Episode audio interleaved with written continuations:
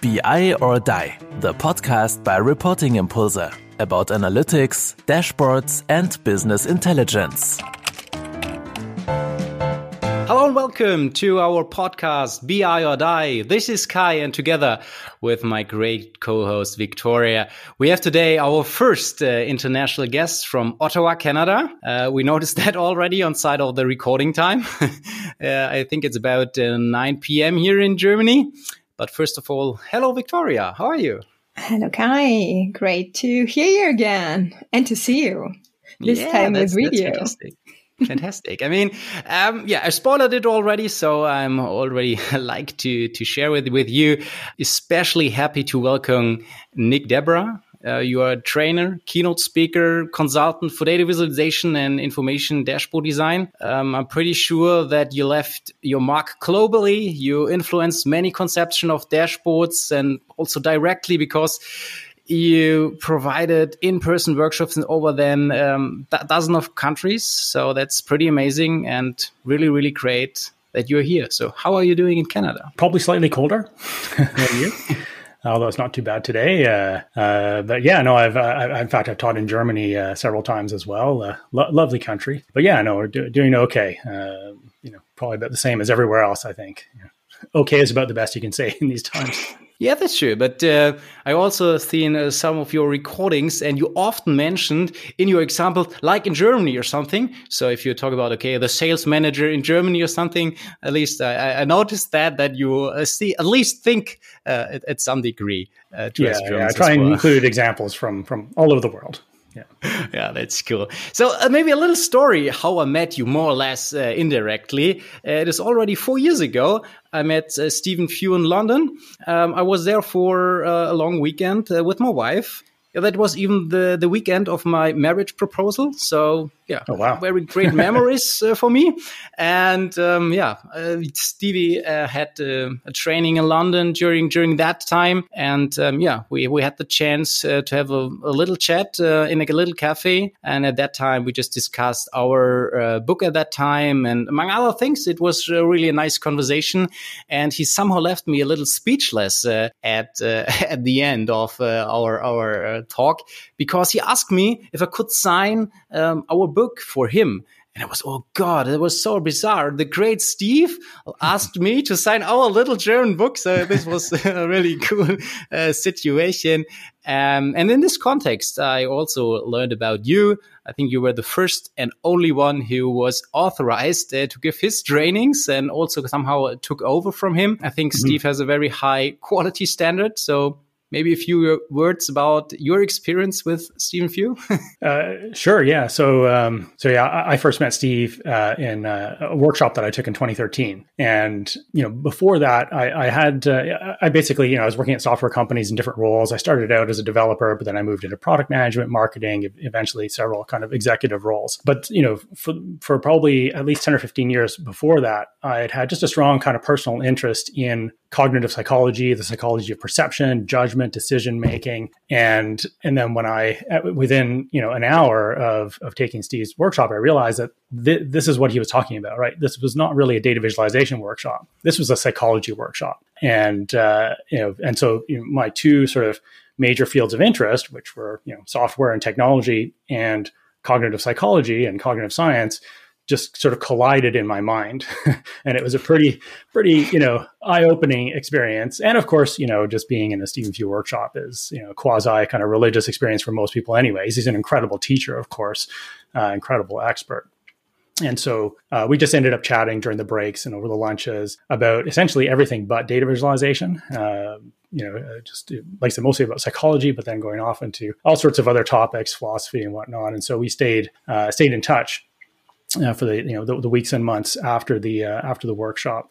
And uh, and then at one point I just got kind of bored with what I was doing. basically, kind of was head of analytics at a, at a company, and uh, and I asked him if he'd ever had you know other people teach his workshops and he had been asked of course uh, in the past but really it was uh, by people who had strictly sort of data backgrounds, not okay. not a lot of depth in in sort of psychology and decision making and perception. But uh, but again, that's really what you know Steve's content was all about. And because we'd been talking about that a lot, uh, he was he was open to the idea, and then uh, and then I started teaching his workshops following some pretty intensive training and study. He basically threw a whole pile of books at me and research studies, and um, yeah. And so after six or seven months, I, uh, I started teaching uh, his, his workshops, and then much to my surprise, he uh, he announced that he was retiring from teaching about I guess about a year and a half ago or so, and so I then became essentially the only person who was teaching uh, his workshops, and and so at the time I also decided that I was going to start adding you know two of my my own workshops because I just had a lot of ideas kind of percolating in the back of my mind. You know, teaching sort of the high, the same sort of high level learning objectives, but obviously after having taught Steve's workshops, I don't know, I think 100, 150 times or something like that, I just learned a lot about where the gaps were in people's knowledge and the kinds of examples and ways of explaining things that really worked, you know, uh, with with people and and and not. And then, of course, you know, at the same time, I, I, adapted it to online, which is a huge adaptation, right? Going from teaching in person to online, you can't just move the content, you know, take take that in person content and just start teaching it online. You have to completely rethink it. And so all of these things sort of sort of happen around the same time. And so now I'm actually teaching mostly my own courses. I still offer courses based on Steve's books, but almost all the teaching I'm doing now is uh, my my new course. Well, new they're not really new anymore. It's been over a year now. Practical charts and practical dashboards, which are uh, my courses, which will be books by the end of the year as well. I mean, you you mentioned that you you somehow establish your own your own books, your your own trainings. Uh, maybe you can give us a little update on yeah the, European dates maybe for the trainings and also the publications uh, for your books. Sure. Yeah. So so I teach uh, usually about three, sometimes four public workshops a year. Mm, up until now, they've been uh, at times where you know I teach them in the afternoon on you know kind of North American Eastern time, which is sort of in later in the evening for Europeans and early in the morning for people on, on the on the West Coast. But um, uh, but yeah, I've decided to actually offer a, a kind of a, a Europe friendly uh, workshop starting. Well, there's going to be the practical charts course at the end of, uh, end of April, and then the practical dashboards course at the beginning of May. Uh, and so, if people are interested in taking those courses, um, they're open registration, so anybody can register. It's hosted by CGI Norway, but it's a public workshop, and uh, they can just go to my website, practicalreporting.com. And right at the top, there's like an announcement bar that has uh, a link directly to the uh, the registration page. And then the books, well, the target is to have both of them out by the end of the year. Uh, realistically, probably practical charts, which is sort of data visualization fundamentals, will come out by the end of the year, and then hopefully not too long after that, practical dashboards will, uh, will come out. Um, probably in Q1 so you're still so. busy writing on them and collecting ideas and yeah yeah like, well, probably in your mind everything is pretty clear but really doing it that's yeah well that's that's one thing that I, I learned from steve in fact is uh, if you want to write a book um, create a workshop first because every time that I teach the workshop, I am in effect beta testing the book because the book is essentially a narration of the workshop. I mean, it's you know there are going to be some things that are different, of course, but but yeah. So now that, that I've taught the practical charts and practical dashboards workshops, I don't know, probably at least a few dozen times. Uh, and each time I refine and tweak uh, based on, you know, the questions people ask and the comments that people make. I see where the gaps in people's knowledge are and, and, you know, which examples work well and, and, and which don't. And, and so all of that, of course, is, is going into the book. And so really, you know, the, the, the all the heavy lifting is done. Like I know exactly what the, what's going to be in the books because I know exactly what's in the workshop. Right. That's cool. I mean, we also have the, the hard question, the hard five questions, uh, right, right, right afterwards. But there are also some soft questions about you. And yeah, Viktoria, I think you prepared three of them. Yeah, I just just a short question before. Do you have a specific target group for for your workshops and your books? Would you say it's really interesting for this kind mm-hmm. of person? Uh, yeah, well, they're they're different for the two courses. Uh, the practical charts course, which is sort of data visualization fundamentals, is uh, pretty broad. It's basically if you're uh, you know, if you create charts, you know, tables and graphs as part of your job, this course is going to be useful to you. And uh, whereas for practical dashboards, of course, it's targeted at a, a narrower group. These are people who are directly responsible for either developing or designing information dashboards. Uh, and so, uh, but actually, the, the demand for both courses is actually quite similar, even though the, the target markets are very different in, in, in size. And of course, a lot of people end up taking both courses because I usually teach them in workshops. I'll teach both courses, and a lot of people sign up for both. Some people sign up for one or, or the other. And when I teach private workshops, which is actually what I do most of the time, you know, I'll teach you know anywhere from you know at least 15 or so private workshops a year where it's just for a single organization and and more often than, than not they take both courses. Okay perfect. So now we know a little bit about the professional nick it's uh, getting a, a, tradition to to what that we want to know a little bit more about the private okay. nick as well. So we prepared uh, three questions. Um, um, i hope they're not too hard but i think it's okay. fine. So uh, just a short answer. Um, it's enough and we talk a little bit about uh, later. So we start three character traits that you make uh, that make you stand out. Ooh. Um, I don't know about, about stand out, but if, if I were to sort of reframe the question, I know that's cheating probably, but uh, as as you know, character traits that I think have served me well. Uh, in the past, I think you know probably number one would be curiosity. I mean, that's certainly how I ended up doing what I'm doing. Right? I was I, you know, before I started talking to Steve, I probably read I don't know 100 150 books about cognitive psychology and cognitive science and you know artificial intelligence and and these are all things which you know I didn't realize it at the time, but I was essentially training for doing what I'm doing now. Uh, but that was just because I was just inherently curious about those topics because they weren't directly related to my to my work.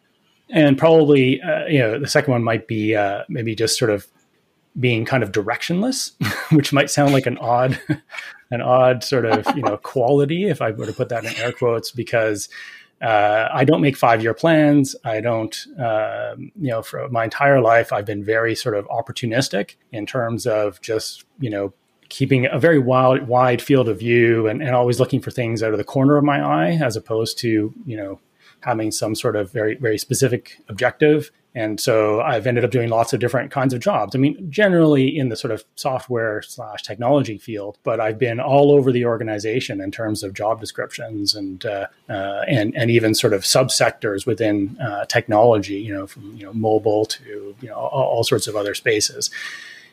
And uh, I, I, guess the other, um, if I had to come up with a third one, it would be uh, something, and I can actually remember the exact instant where I developed that characteristic or I learned that insight was when I was in my early 20s. Uh, and at that time, I was a software developer and I, uh, I was designing user interface, which I thought was, of course, blindingly simple. You know, you know any monkey can figure this out right? And then for some reason one of the uh, executives one of my bosses said no no no this you know i want to use i want to bring in a, a, firm to do usability testing. And so we hired this firm and then i watched 10 people in a row just stumble through my interface and get confused and frustrated and you know just kind of you know like just getting angry and, and just being so shocked that the way that other people see things is not the way that I see things. And in fact, that applies to everybody. And especially if it's something that you've designed, that you've created, you really cannot know how other people perceive it until you show it to them and watch them. And of course, you know, large companies understand this very well, right? You know, Google is famous, for example, for just, you know, I mean, they, they usability test and A-B test everything, you know, the colors of the buttons and, and because they know that even if you've been doing something like this for 20 years, you still really can't put yourselves in the shoes of somebody who's never seen whatever you've created uh, before. And so that's you know kind of why when I was talking about how the I was developing the courses, I'm I'm basically sort of usability testing them every time I teach them. And I'm always adapting based on how people are responding to the content and so that has served those three traits i think have served me pretty well uh, over the years perfect so you're working a lot i guess but what's your favorite hobby for balance this is going to be another weird one, but uh, my other sort of major field of interest is is really self defense. so for the last four years, I've been studying okay. something called Krav Maga, which uh, you know my wife signed signed our family up for at one point, and then they stopped, and I continued, and it's it's it's uh, it's pretty violent. it's uh, you know it's not martial arts. It's self defense. You know it's like how to you know basically how to come out of uh, of an assault um, alive. And so even though I'm I'm at very low risk of being assaulted, I live in Canada. It's a very safe country. I mean, I guess I travel, but I just found it fascinating as a system You know, it's incredibly practical. It's very logical. The way it's taught is sort of, you know, they they they align it with you know people's sort of natural instincts. Like if somebody were to take a, a swing at you, right, you would put your arms up, and that's that's how it starts, right? And in fact, I realized that there are in fact many parallels between Krav Maga and teaching Krav Maga and, and teaching uh, data visualization. Oddly enough. Great. Great. The last question, um, maybe the hardest one. A German phrase that you still remember from your school oh, days. Uh, uh, ich kann ein bisschen Deutsch sprechen, aber nicht viele. okay, perfect. Yeah, thanks a lot for for being that open to to to, to our listeners, uh, to giving you giving them some some insights uh, into the the person of uh, Nick. And now we also have those five questions. Uh, the first one, I think it's a very easy one for you because it's probably part of many of your courses questions as well. Mm -hmm. And that is, uh, what is a dashboard for you, and what is not a dashboard for you. So maybe just uh, think out of a definition hmm. uh, of a dashboard and how you maybe di distinguish different types of a dashboard. Yeah. All right. Well, I'm going to cheat again and change the question into that was uh, not part do, of our what do, no, no, what do most people think a dashboard is? I think it's a much more useful and interesting question, really, to ask. Right? Uh, it doesn't matter what I think a dashboard is. It matters what you know other people think dashboards are. And in my experience, uh, other you know, most people consider a dashboard to be basically any display with a bunch of charts on it. Right? If it's a display, it's got a bunch of charts on it, then most people call it a dashboard. Uh, you know, certainly a lot of, of dashboard experts would object to that and say, no, no, no, that's wrong. But I think that that's where you ha- kind of have to start, right? With what people know and, and and the way that they use these these terms. And I think that this works fine a lot of the time, right? Like if you say, for example, I'm a dashboard designer, then everybody most of the time they have a pretty good idea of what that means and it's going to be you know generally correct. Where that starts to become problematic is when you're actually designing dashboards. Because when you think about it if a dashboard is any display with a bunch of charts on it that could be referring to an incredibly wide variety of different types of products, essentially. That could be a display on a piece of industrial equipment that's giving real time information about the state of that machine. Or that could be a slide in a sales presentation that just happens to have a bunch of charts on it. Or it could be an infographic. Or it could be like a KPI dashboard that is supposed to improve the performance of the organization in terms of achieving its strategic goals. And so if as dashboard designers we use this single term to refer to all of these different types of information displays we're going to be in trouble. And in fact i think that we have been in trouble really since the dawn of dashboards specifically because of that right? You know, as you probably know uh, this is just a field that's just laced with controversies and disagreements about best practices uh, and everybody has you know differing opinions. And i think that's uh, the ultimate reason for that really is that different people are thinking of different things when they're arguing about dashboards, right? One person is thinking of something that is more like an infographic, whereas the, the person they're arguing with is thinking of like uh, you know a real time display that's going to be used by an air traffic controller or something, right? And so of course they're not going to agree. So maybe just just just to make make that clear also for for the listeners because they are often in, in the business intelligence field or in controlling and stuff like that. Mm-hmm. So maybe just the, the, the two areas where you can distinguish it. I mean, you, you you kind of describe the saying, okay, there are these live data dashboards or stuff like that, and then there are the the static ones. So yeah, maybe just make this this distinction and work that out a little bit how you differ differentiate those two and make clear uh, what you're continuing to to discuss then afterwards. Yeah, yeah. So, um, so yeah, I, I realized a number of years ago that if we wanted to talk about best practices, we had to stop talking about dashboard design best practices and start talking about best practices for designing certain types of dashboards.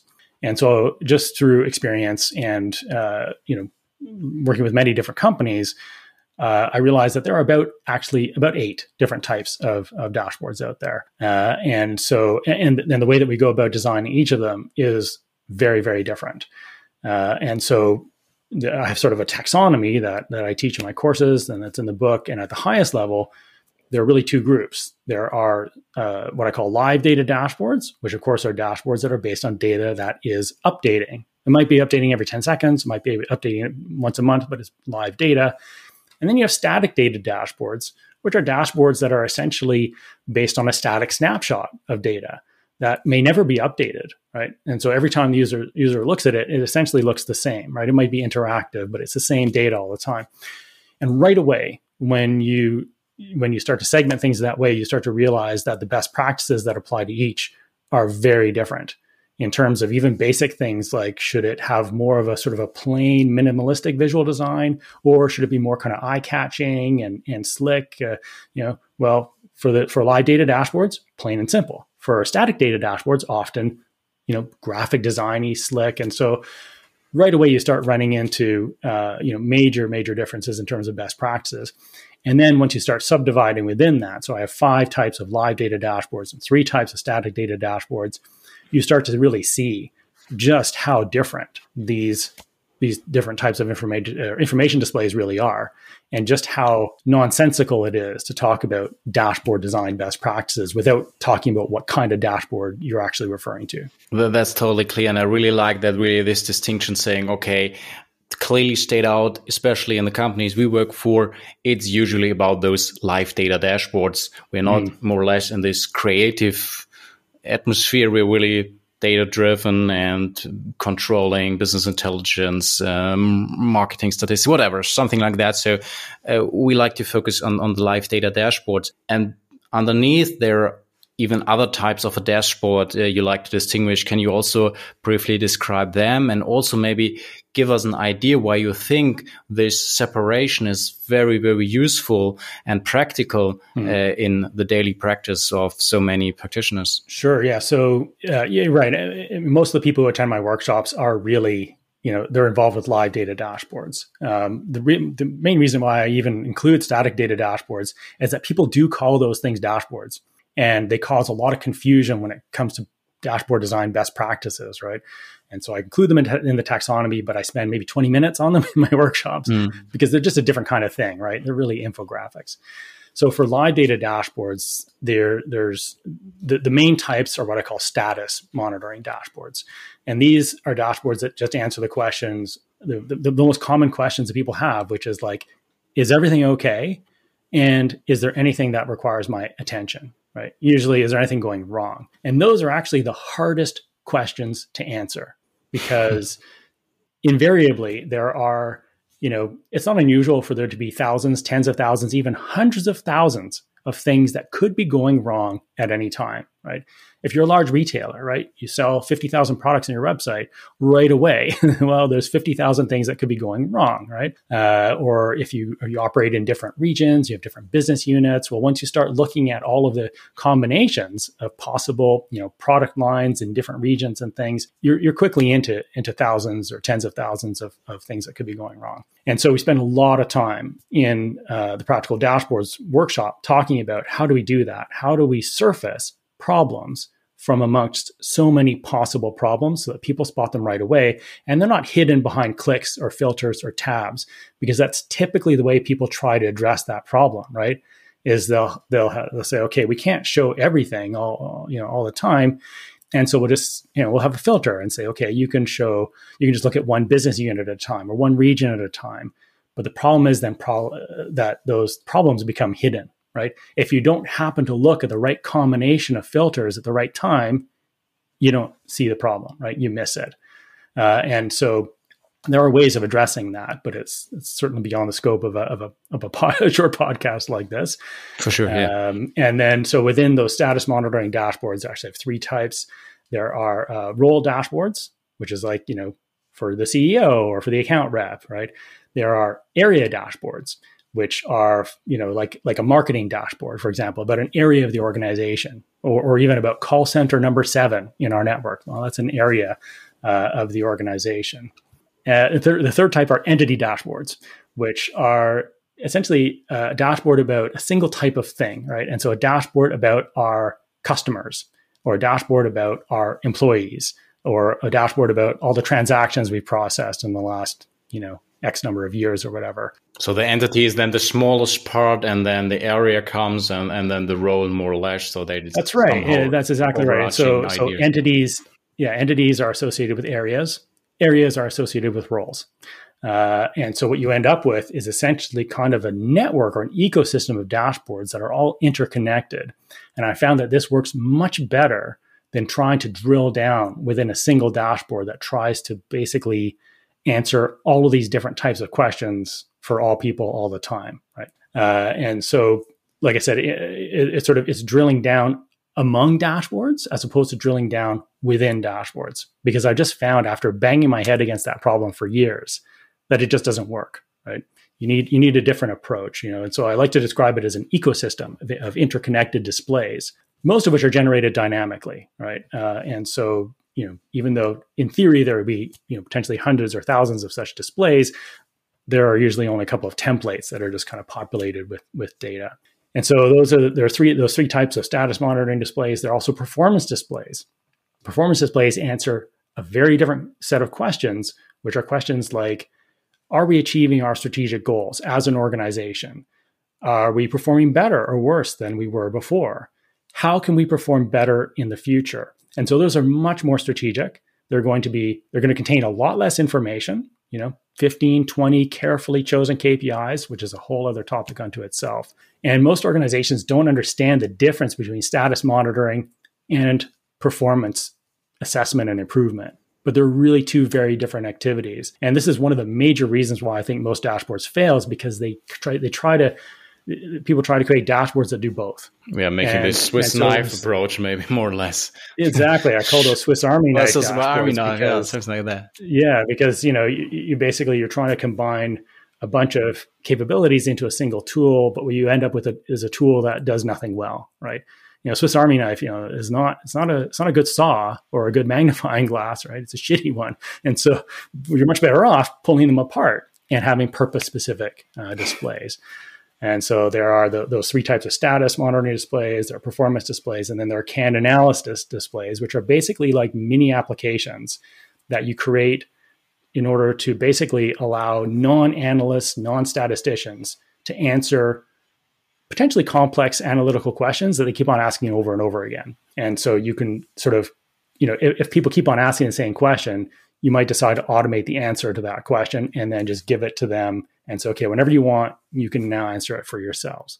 But again, that's a very different kind of dashboard. I'm, I'm making air quotes here uh, than the other types. And then there are three types of, of static data displays, which are largely around sort of uh, persuading people of things or explaining things to people or just getting their attention. But again, those are really very different kinds of, of animals, really. But I think just that you do this separation, it's always for setting up a dashboard or thinking about your requirements. I think this is really crucial. And we also have these separations. We have more or less this guided dashboards and the analytical dashboards. So for us, that's the, uh, the status and the performance. They're similar from our perspective. Um, but mm-hmm. I also get the point how you you separate them, um, but maybe more more or less in, in, the status field here. So these are the guided dashboards, and then then they're the analytical dashboards, and really having this this separation really makes so many things clear, and also again define best practice in a completely different way. Um, so that's, uh, I think, having this overarching idea right from the beginning. And then if you define your dashboards, and I also like this uh, ecosystem approach. It's not one dashboard you, you cover everything. Just there maybe many smaller aspects of a dashboard or the whole ecosystem who makes uh, sense of all the data you have. And I think this is also yeah, a very clever approach, and that's also the experience uh, we gained uh, in our customer workshops. So now, now we know what a dashboard is and what types there are. But now I come back from, from the workshop learning all that. And mm. what should I do in my company, uh, when I want to build a new dashboard or redesign my dashboard? How mm. good uh, should I go for that? Um, well, uh, throw out all your current, uh, no, I'm just kidding. Don't, don't throw anything out. uh, scared when I start talking about this kind of thing in workshops. No, no, obviously you can't do that, right? Uh, and so, uh, what I typically suggest is you start essentially, you know, keep what you have, right? people are going to be upset if you if you just start, you know, replacing things, you know, willy nilly. Uh, and but start building that parallel system. Start building the ecosystem in parallel as people ask for new dashboards, right? And so uh, you know, let's say I don't know the the head of marketing comes along and says, you know, I need a, a dashboard for my role, right? For you know, to tell me if everything in my area of responsibility is doing well, or if there are things that require my attention. Well, with this sort of taxonomy, with this framework, you would immediately recognize that, okay, they're asking for a role dashboard. And so then you know how to build those now because you took the course. Uh, and, you know, and then you, you can maybe start with that, right? So the first dashboard in the new ecosystem just happens to be a role dashboard for the head of marketing. But it could have just as easily been something else, right? You, you, you basically want to be demand driven. And so, for example, maybe people are have been nagging you for a long time about a customer dashboard great. Okay, maybe that's the first dashboard of, of the new type, right? In that case, it would be an entity dashboard, right? Because it's a dashboard about a single type of thing, which are customers.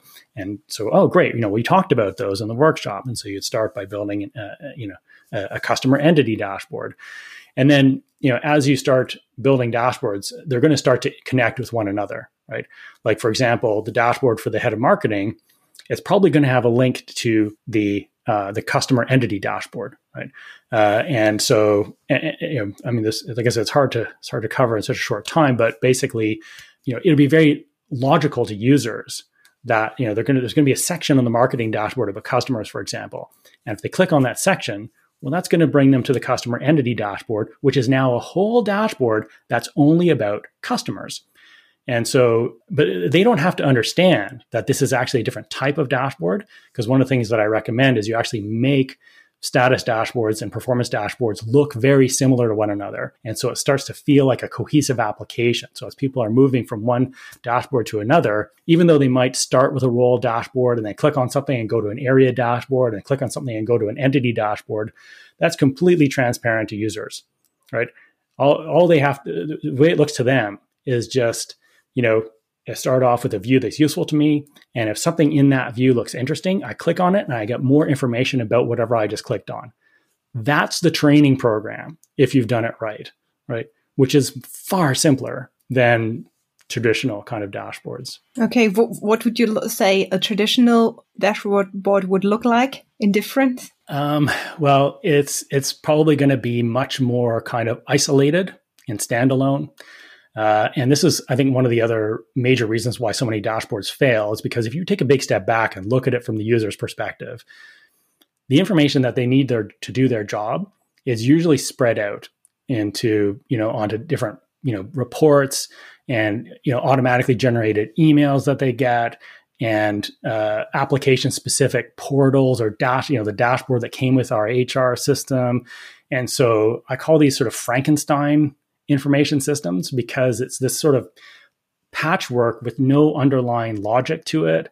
You just have to kind of remember where things are. It's not intuitive. And so I think by, you know, by, by bringing everything together into sort of a more cohesive, logical system, that's going to uh, be a lot a lot friendlier to users essentially. But one dashboard means not only one page for you, or one dashboard also the limitation to one page. Uh, oh, you mean should everything fit on one page? Yeah. Or is it one view? Can you can you can, can you have more than one view in a dashboard, or is one view one dashboard?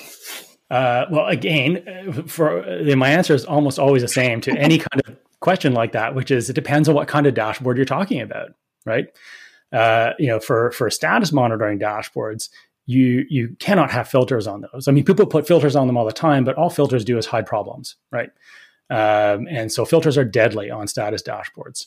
Whereas on canned analysis dashboards, for example, uh, that or entity dashboards, filters are essential, right? You know, if I have a dashboard of customers, I absolutely need to be able to filter those customers by all of the various, you know, dimensions and, and fields that we have about about those customers. Uh, and same thing for does everything need to fit on one screen? It depends. You know, what kind of dashboard are we talking about? Uh, if you have something like an entity dashboard, yes, you want to try and get everything on one screen because then as you're filtering according to different dimensions, you can see how, you know, like filtering by region affects all the other, you know, views of, of customers, right? You know, you might notice that if I filter for the Western region, I notice that, you know, they're not selling any office supplies in the Western region, right? So you want to try and get everything on the same screen. But if it's something like a Uh, a role dashboard, no, that can flow below the fold, right? No, no problem at all, right? And so this is one of the things that I found is, is with this taxonomy, you can actually start to offer much better answers to some very long-standing debates in in dashboard design best practices. Right? You know, when I hear people arguing about things like that, like are filters bad or should everything fit on one screen, I'm kind of, you know, sitting on the sidelines, tearing my hair out, going like, you're never, you're never going to agree with each other because you're taught, you just have completely different, you know, dashboards, you know, in air quotes, uh, in, in, mind. But once you start thinking about them as these different types, and you know, and as, as you've heard, I've given them even different names, then we can come up with much better answers to those types of questions, right? You know, which types of dashboards does it make sense to have filters on? Which types of dashboards does it make sense to include everything on one screen? And then all of a sudden, these these questions become uncontroversial, right? Every everybody looks at them as, well, oh yeah, that's true. Oh, of course. You know, why were we arguing about this for so long? Yeah, and there's a lot of guidance also for for defining those dashboards. Uh, it's somehow you always know, okay, this is that dashboard, and for that reason we use this template, and then you can re- collect your mm. requirements and everything, and you're not always discussing. Yeah. So I really like this idea of the taxonomy. Yeah, um, it makes implementation yeah. much more efficient. That's right, because you once you once you figured out what kind of dashboard the user is asking for, which is very easy, right? Um, then all of a sudden you know, okay, that's right. That was this part of the workshop or this part of the book when it comes out. And everything else that people are talking about in blogs or even other parts of the book and other chapters do not apply to my current project. Right. And so it makes it much more straightforward to figure out how to design a role dashboard if that's what you've been asked for, or an entity dashboard if that's what you've been asked for. So next question. Um, most of the time, if I hear you speaking, you're talking tool agnostic. So you don't choose a tool, you do it just agnostically. Um, mm-hmm. But after all, do you have any kind of tool which you prefer maybe for your tool, um, uh, tool designs? Um, uh, again, I'm gonna I'm gonna deflect the question. I'm a terrible person to interview, interview apparently. Um, but uh, yeah, I mean, uh, well, there, there, are two reasons why I never answer that question directly because I, I, am asked that pretty pretty often. I guess uh, the first is is that I am an independent consultant, uh, and so uh, I do work with vendors. Um, you know, I, have I've uh, keynoted major conferences for for a lot of the vendors, but but I, I don't directly endorse products because it would you know it would harm my credibility for for one thing. But um, you know, the other I guess probably more useful answer is that once again, it depends on what you're doing, right? You know, even within the eight types of dashboards, there are certain tools that are going to do a much better or worse job for certain types of dashboards. Uh, and so, you know, you can't, I can't give a blanket answer. You know, e- even if I were, you know, to, um, you know, to, to sort of try and set my objectivity aside, I would still have to give a, a very qualified answer. I'd have to give you eight answers, basically uh, depending on you know what which of the eight different types of dashboards you're you're talking about, and, or even if you are even creating a dashboard, right? Like if you're doing just exploratory data analysis, you know, you're not making a dashboard. Well, then my answer is going to be different as well. So it's it's just the type of dashboard, or um, already or uh, even more for me sometimes it's um, the the person who's using the dashboard and what they want to do with that so if they're more in the analyzing type if they want to do a lot of uh, self-service are these kinds of uh, question you ask as well or is just um, the the the kind of uh, of uh, the type of dashboard well, uh, yeah. So I, I, think you can still you still answer that with the type of dashboard because what you just described is a canned analysis display? If they are digging into the data during their own analysis, if that's what they're asking you for, then you know once you've taken the course, you would immediately recognize that as a request for a canned analysis display. And so, there, yeah, there are certain tools that are going to do a better or worse job of allowing you to create those canned analysis displays. But even even there, you know, depending on exactly what kind of you know canned analysis display you're creating because really canned analysis displays are a bit of a sort of a catch-all bucket because they're they're essentially little mini software applications and so there are you know there's this unlimited variety of different different you know kinds of uh, of those. But yeah it would also depend even on things like how much data you have you know certain applications are going to handle larger data sets better than others uh, and so you know, it's going to depend on a lot of different things. So you will definitely not argue to one vendor strategy rather than really selecting uh, multiple uh, vendors, especially based on the dashboards you're creating or the questions you are asking or the analysis you're doing. Um, yeah, or, or even if you need a commercial dashboard design products, like some of my uh, clients after taking my course actually uh, realized that, especially for status dashboards, it's actually simpler to, or simpler for them to create a little web-based application just in Python or Java or something that spits out pretty simple HTML, you know, CSS pages, which are the dashboards. Because you know, if, if you you know if you look at the you know some of my examples uh, that I use in, in my workshops, they're you know they're they're not very sort of visually or graphically sophisticated. In fact, they're usually very simple. In fact. Uh, and so you don't need a lot of really advanced data visualization functionality. Uh, and so now, having said that, there are a lot of things that um, I would really like to see in in dashboard applications which don't exist in any applications. Um, but it's mostly around how to, uh, for example, link dashboards together.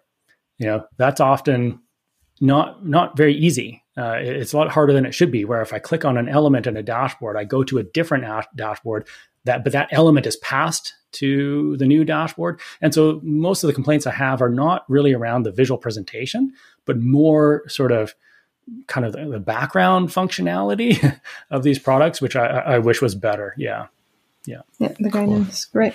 Yeah thanks a lot for so many insights into that. I mean uh, there's also the fifth question um, you certainly didn't have a lifelong dream of working with dashboards when you were a kid i would guess. Mm. uh, but maybe yeah you, you described it already a, a, little bit briefly how you get there but what would your advice be for others who want to approach uh, this topic in a most professional way? So what are your your recommendations? Sure. Um, I actually uh, wrote a blog post uh, about two or three months ago called how, how to be how to, well it was actually how to hire a data visualization pro and then in brackets or or become one um, where I, I, tried to answer that that question. So it's, it's more around sort of general data vis- visualization as opposed to being dashboard specific but it's a long article.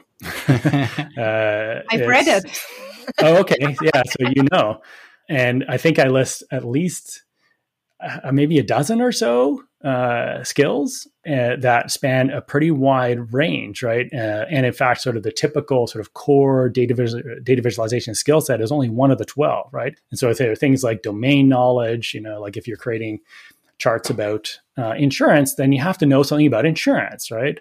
Uh, or um, you know decision making, like knowing about how to make good decisions, because usually that's why we're creating data visualizations is to support better decision making. And so you know, I think that you know if there's a mistake that people make, it's that they become too focused on the purely sort of visual aspect of data visualization uh, and and not focused enough on all the things that have to happen before you create a chart, uh, the kinds of knowledge that you need just to be able to know even what information you should be including in the chart in the first place. Um, that's going to be most useful to people. You know that that skill of sort of that I, that I talked about before in terms of of you know being able to try and put yourselves in the shoes of other people and and try and really understand their world, their challenges, um, the environment in which they operate, so that you can then give them charts that are going to be useful to them. And these are these are skills which unfortunately I see are really lacking in a lot of people who have like data visualization titles because they're so focused on the visual presentation. Uh, but if you read that article, you'll see that's only it's only one or two of the 12 skills that I list there. And that article is probably uh, incomplete. And so, uh, I mean, if I, am just trying to think of some of the examples of, you know, I listed a few already, but you know, like I said, sort of empathy, which is not sympathy. It's empathy is the ability to, like I said, to sort of put yourself put yourself in the shoes of somebody else, essentially, to put aside your own, you know, preconceived preconceived notions of, you know, of, of a given situation. Yeah, domain knowledge, uh, statistical knowledge. Uh, a lot of people lack uh, who create charts lack you know basic statistical knowledge. And and that's not just like knowing how to calculate means and medians and standard deviations. That's knowing how to spot things like survivor bias in data how to, how to not mistake correlation and causation things like that. Because if you don't understand those things you know you're essentially you're going to plant those landmines in the charts that you create without realizing it.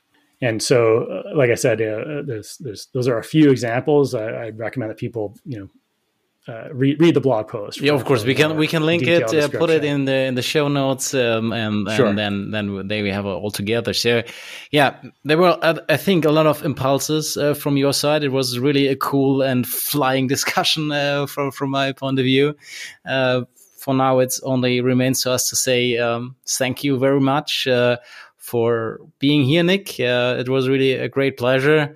And um, I think if our listeners have further questions, they can simply connect with us on LinkedIn. I think it's probably the same for you, or they can, of course, course, yeah. attend uh, your trainings or just uh, write you an email. I'm the only uh, Nick Desbarats on LinkedIn. Yeah, perfect. That that's Easy good. to find. So yeah, so Viktoria and me, it's only to say yeah goodbye from from our side, and as it yeah quite a good tradition uh, in our podcast is uh, that we hand over for the last words. Uh, to you, Nick, to our guest, and yeah, you can share whatever you like, and we both just say um, bye bye for now. Thank you. Bye bye. All right. Yeah. Well, I guess um, uh, you know, not not to be too self promotional, but I mean, I've I've obviously just skimmed the surface of the things that I talk about in my my courses and, and ultimately for the uh, for the book. Uh, and so, if you're interested in taking the the uh, the public uh, course at the end of April or lining up a private workshop, obviously, I'm able to explain all these concepts in a lot more detail. Uh, and so, the, my website is just practicalreporting.com, and I hope to see you in a future workshop. Thanks for listening to BI or Die, a podcast by Reporting Impulse. If you enjoy our content, please press the like button and subscribe to our podcast so you do not miss another episode. See you next time.